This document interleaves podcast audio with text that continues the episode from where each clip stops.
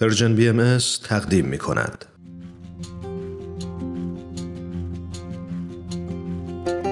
دنیا پر از قصه آدم هاست، داستانی از خنده ها و گریه ها، قصه ای از رفتن ها و گذشتن ها، از ماندن ها و همیشه ماندن ها.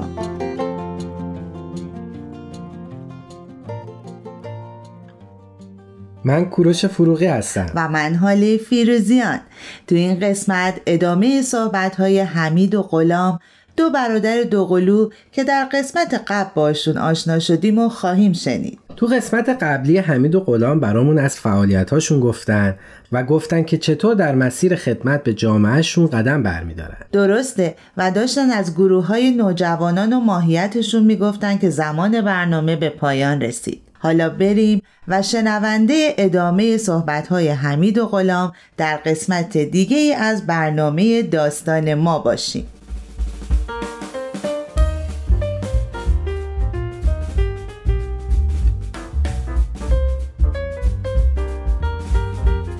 خب مجدداً درود به شما دوتا جوان عزیز. ببخشید بر قسمت قبلی ما وقتمون محدود بود و دقیقاً اونجایی که شما هیجان داشتین راجع به نوجوانان داشتین صحبت میکردن، حتی یه مقدمه گفتین، ولی تو اوجش ما مجبور شدیم برنامه رو قطع کنیم. صحبتمون دوباره از همونجا شروع میکنیم. غلام فکر کنم که تو داشتی باز یک صحبت وسط صحبتاتون. مرسی که از وقت از وقتی که دادین. ما خب یه سری کتابا رو داریم، طبق کتابا میخونیم و میریم جلو. طبق هر گروه سنی کتاباش متفاوته. طبق اون چیزی که گفتم دوازده تا پانزده سال این کتابا رو مطالعه میکنیم.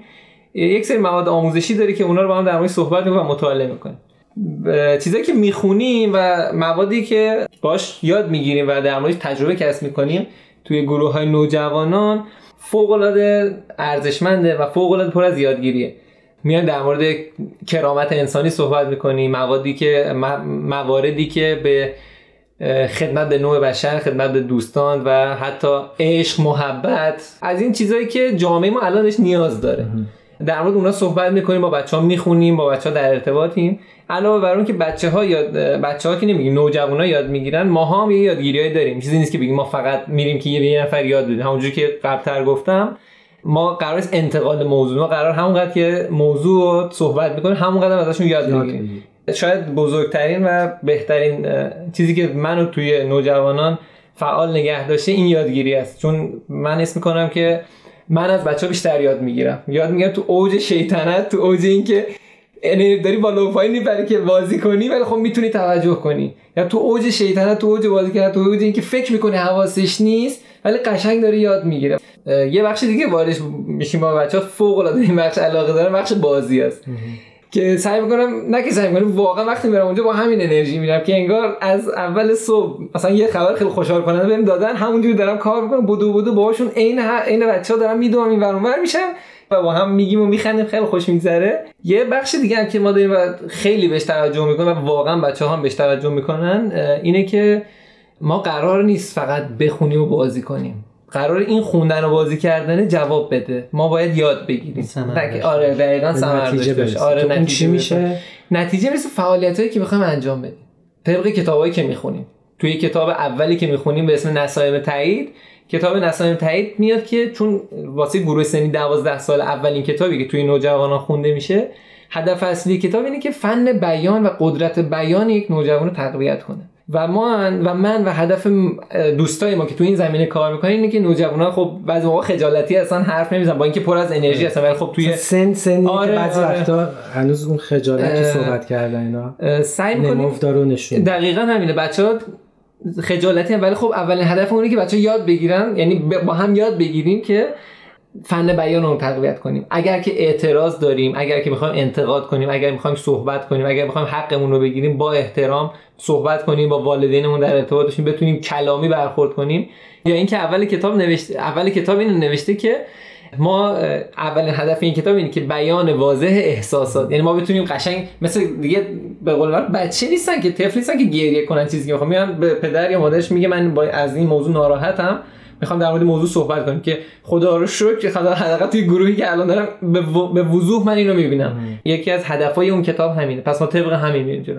حالا من چیزی که پیرامون صحبت غلام اضافه کنم اینه که علاوه بر اون فعالیتایی که کتاب معرفی میکنه که رشد کنه شخصیت هر نوجوان نسبت به مفاهیمی که توی کتاب میخونه، دقیقاً چیزی که غلام گفت، اعتماد به نفسشون، قوه بیانشون قوی بشه، این فعالیت‌ها کتاب برای شخص در نظر میگیره، ولی یه سری فعالیت‌ها با کمک ام. اون راهنمای گروه و همراهی بچه‌ها انجام میشه که اون منفعت اون فعالیت به عامه جامعه یا به اون محیط پیرامون یا حداقل توی ساختمون که زندگی میکنن اون به جامعه شون کوچیکا بزرگ دقیقاً فرقی نمیکنه، این سودشون و اون منفعتشون به اون جامعه برسه.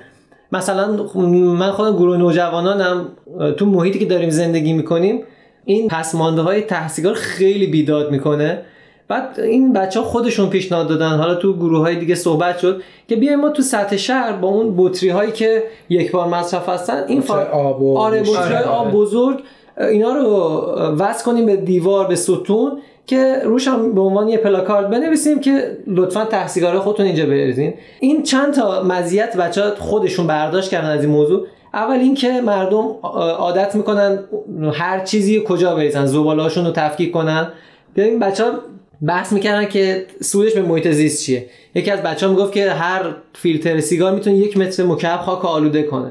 یکی از بچه‌ها میگفت که دقیقاً، یکی از بچه‌ها میگفت نه، هر فیلتر سیگاری ممکنه یه پرنده رو از من ببره. خیلی ریز بریز این بچه‌ها روی این فعالیت تمرکز کردن. خیلی فعالیت‌ها گسترده است و ماشاءالله بچه‌ها تو این سن انقدر انرژی دارن، همونجوری که فکر کنم توی بخش قبل صحبت کردیم، اینکه بتونیم از این انرژی چطور بهره ببریم. این انرژی است که ما با, با اون کتابایی که میخونیم و بینشی که پیدا میکنیم خودمون و بچه‌ها یاد میگیریم که این انرژی توی چه مسیری استفاده کنیم.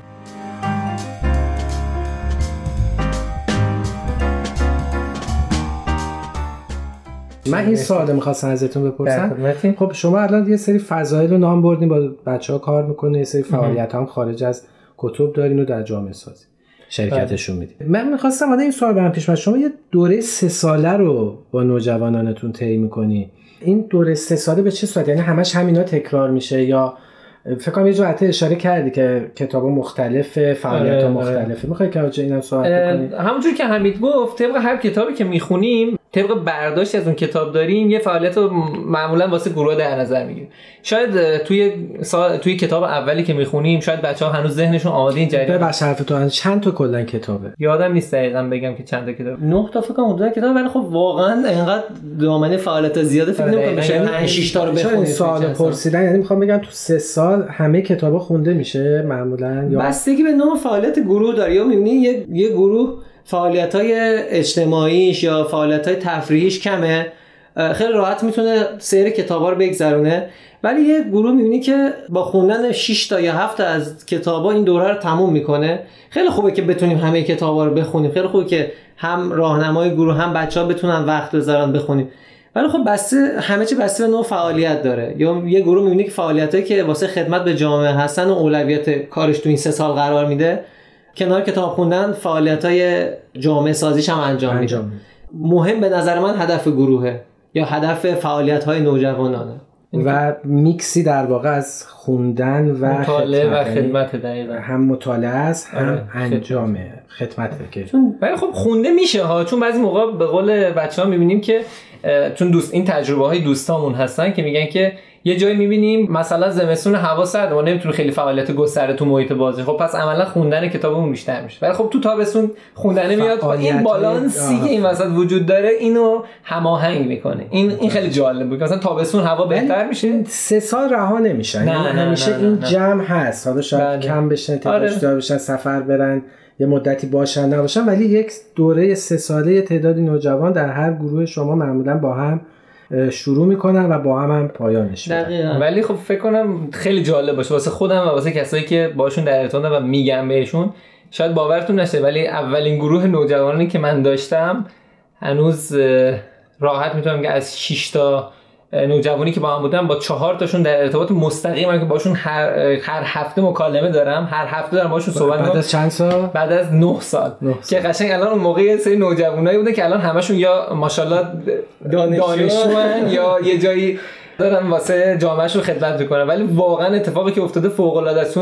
وقتی میبینمشون انقدر انرژی میگیرن که سعی میکنن با این بچه‌ای که الان در ارتباطی و همونقدر انرژی هم بذارن. نوجوانا خودشون هم بعدن جذب میشن تو این فعالیت‌ها، میبینی که خودشون هم حلقه دقیقاً همینه. آره الان یکی از نوجوانان وسط صحبتتون من پیدا، یکی از نوجوانایی که من باهاش صحبت کردم الان چهار سال دو تا گروه نوجوانان رو گذرونده. آفرین. بعد خب خیلی جالب این اینو که میگه خودش همراه شده. آره خودش دقیقاً خودش گروه نوجوانان داره.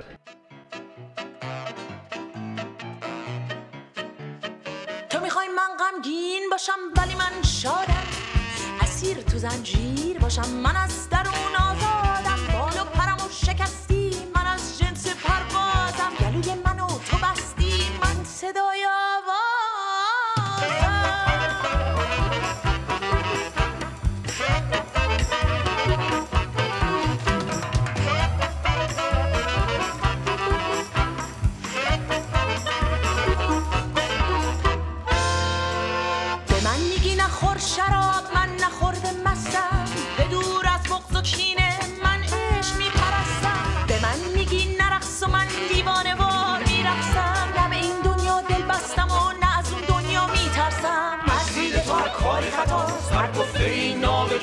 همش میخوایی به زور منو هدایت کنی به راه راست، بگی به من هی جهت، بگی چی درسته چی غلط، تو دنیای عاشقا وجود نداره خوب و بد.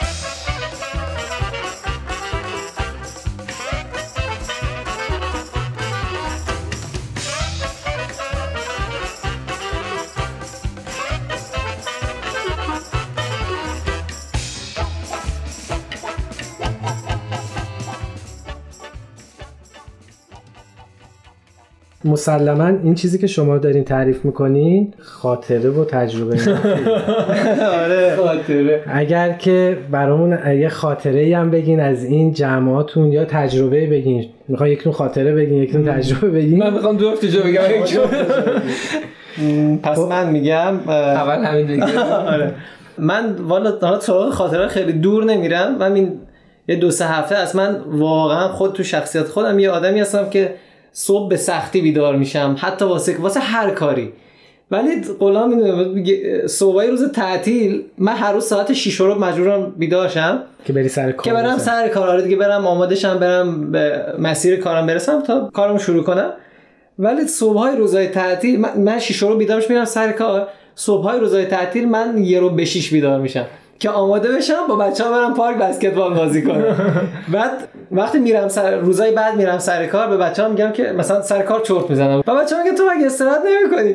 میگم من روزای عادی ساعت شش رو بیدار میشم، روزای تعطیل یه رو به شش بیدار میشم. همه تعجب میکنه خب چرا؟ میگم بابا من گروه نوجوانان دارم، خیلیشون نمیدونن اصلا ماهیت گروه نوجوانان چیه، واسهشون توضیح میدم. میگم انقدر عشق و علاقه بچه‌ها به من دادن، من انقدر عشق و علاقه بهشون دارم نمیتونم. وقتی بهم میگن که بریم روز تعطیل، چون همه روزا سر کارم، تایمم خیلی محدوده، وقتی بهم میگن روز تعطیل بریم سر... بریم بازی کنیم، واقعا نمیتونم بهشون نه بگم. چون هم انرژی میگیرم، یعنی واقعا وقتی دو طرف است دیگه. آره واقعا انرژی میدی، هم انرژی میگیری. انقدر انرژی داری میاد خونه نهار درست میکنه. نه واقعا من زودتر از اون ساعت که کوک کردم بیدار میشم و وقتی میرم اونجا میبینم مثلا دو تا یا سه تا دو تا یا سه تاشون هستن سر اون وعده قرارمون وایسادن، صبحونه رو خریدن منتظرن که من بیام.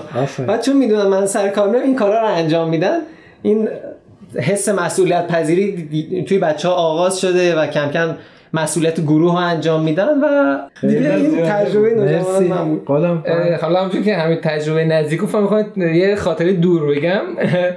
اولین گروهی که ما خودمون به عنوان نوجوان توی گروه نوجوانان شرکت کردیم، دقیقاً خاطره حالا شاید پانزده سال پیش باشه. و اینکه همونجوری که ما الان فعالیت‌های مثلا خدمتی انجام میدیم، اون موقع هم یه سری فعالیت‌های انجام میدادیم. اولین کاری که کردیم با گروهمون یه قرفه مواد غذا اون که خود بچه‌ها درست کنن و کاردستی‌هاشون رو درست کردیم و با حمایت والدین و خیلی از دوستانمون توی شهر کمک کردن که این قرفه راه افتاد. یعنی اومدن بازدید کردن قرفه‌ای که فروش شد، فروش داشته باشیم که هزینه‌هاشو اون موقع فکر می‌کردیم که چیکار کنیم. موقع می‌خواستیم واسه خانه سالمندان هزینه کنیم. خیلی هم عالی، مرسی.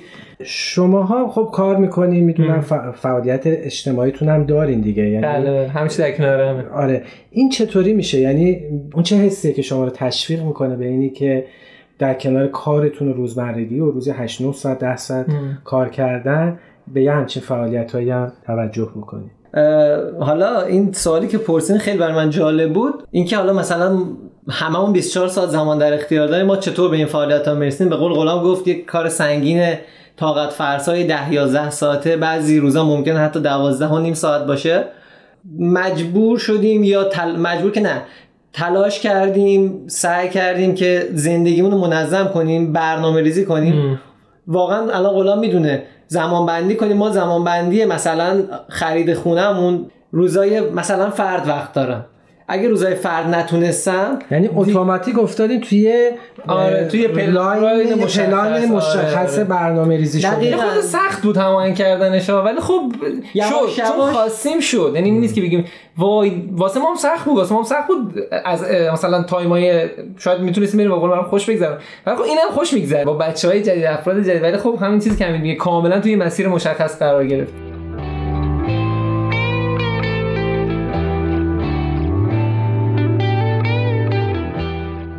خب ما معمولا خواهش میکنیم از مهمونامون که یه حرف پایانی بزنن برای اینکه برنامه رو ببندیم. شما هم اگه برای ما حرف پایانی داشته باشین خوشحال میشیم بشنویم.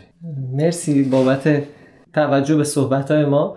حرف پایانی که واقعا مهمترین فاکتور واسه این که ما بخوایم هر فعالیتی شروع کنیم اون دوست داشتن و اون علاقه هست. من اصلا فکر میکنم که این فعالیتی که دارم انجام میدم به جامعه هم داره کمک میکنه. جامعه کیه؟ منم، داداشمه، مامانم، بابامه، دوستامن، دوستامن، هر کسی، هر کسی که با من در ارتباطه. خب پس وقتی این جامعه بخواد اصلاح بشه، بخواد واقعا یه جامعه‌ای بشه که من، بچه‌های من، دوستای من از اون استفاده ببرن، باید با عشق باش رفتار کنم. متاسفانه چیزی که نمیبینیم تو این دنیا. خلاصه حرف من دقیقاً این بود که واقعا اگر یه چیزی رو دوست داریم با عشق بریم دنبالش. مرسی غلام. شما من اومدم بپرم وسط حرف حمید. مرسی از وقتی که گذاشتیم واسه ما و برنامه خودتون.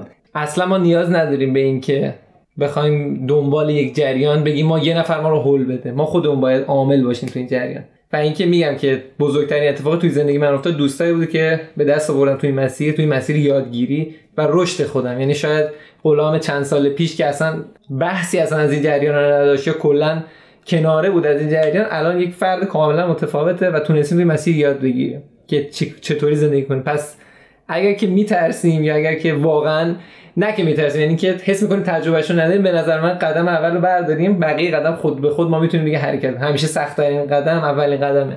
اگه که بتونیم قدم اول رو برداریم دیگه خود به خود نیازهاش مثل آهن رو، مثل مغناطیسه، اون حس روحانی که از اون مسیر میگیم مغناطیس، به قول من مغناطیس اعظمی که همه اینا رو جذب میکنه، همه این جاذبه، همه این تاییدات میشه جذب میکنه و ما تو اون مسیر ان شاء الله موفقیم. ان شاء الله دوستامون، من باز میبرم مثلا صحبت شما، ولی خب دوستامون داریم میبینیم که چقدر موفقن و چقدر تو این مسیر دارن وقت میذارن و انرژی میذارن. از همشون تشکر میکنم اینجا. مرسی مرسی بچا، مرسی از وقتی که به من دادین، به ما دادین. خواهش میکنم و ان شاءالله که همیشه همینطور پر انرژی و شاد و سلامت و موفق باشید. لطف دارید. مرسی مرسی. خوب باشید و خوب خوش باشید. شنونده های عزیز، گپ و گفت ما با دو برادر دوقلو به پایان رسید و امیدوارم صحبت های حمید و غلام براتون جالب و مفید بوده باشه.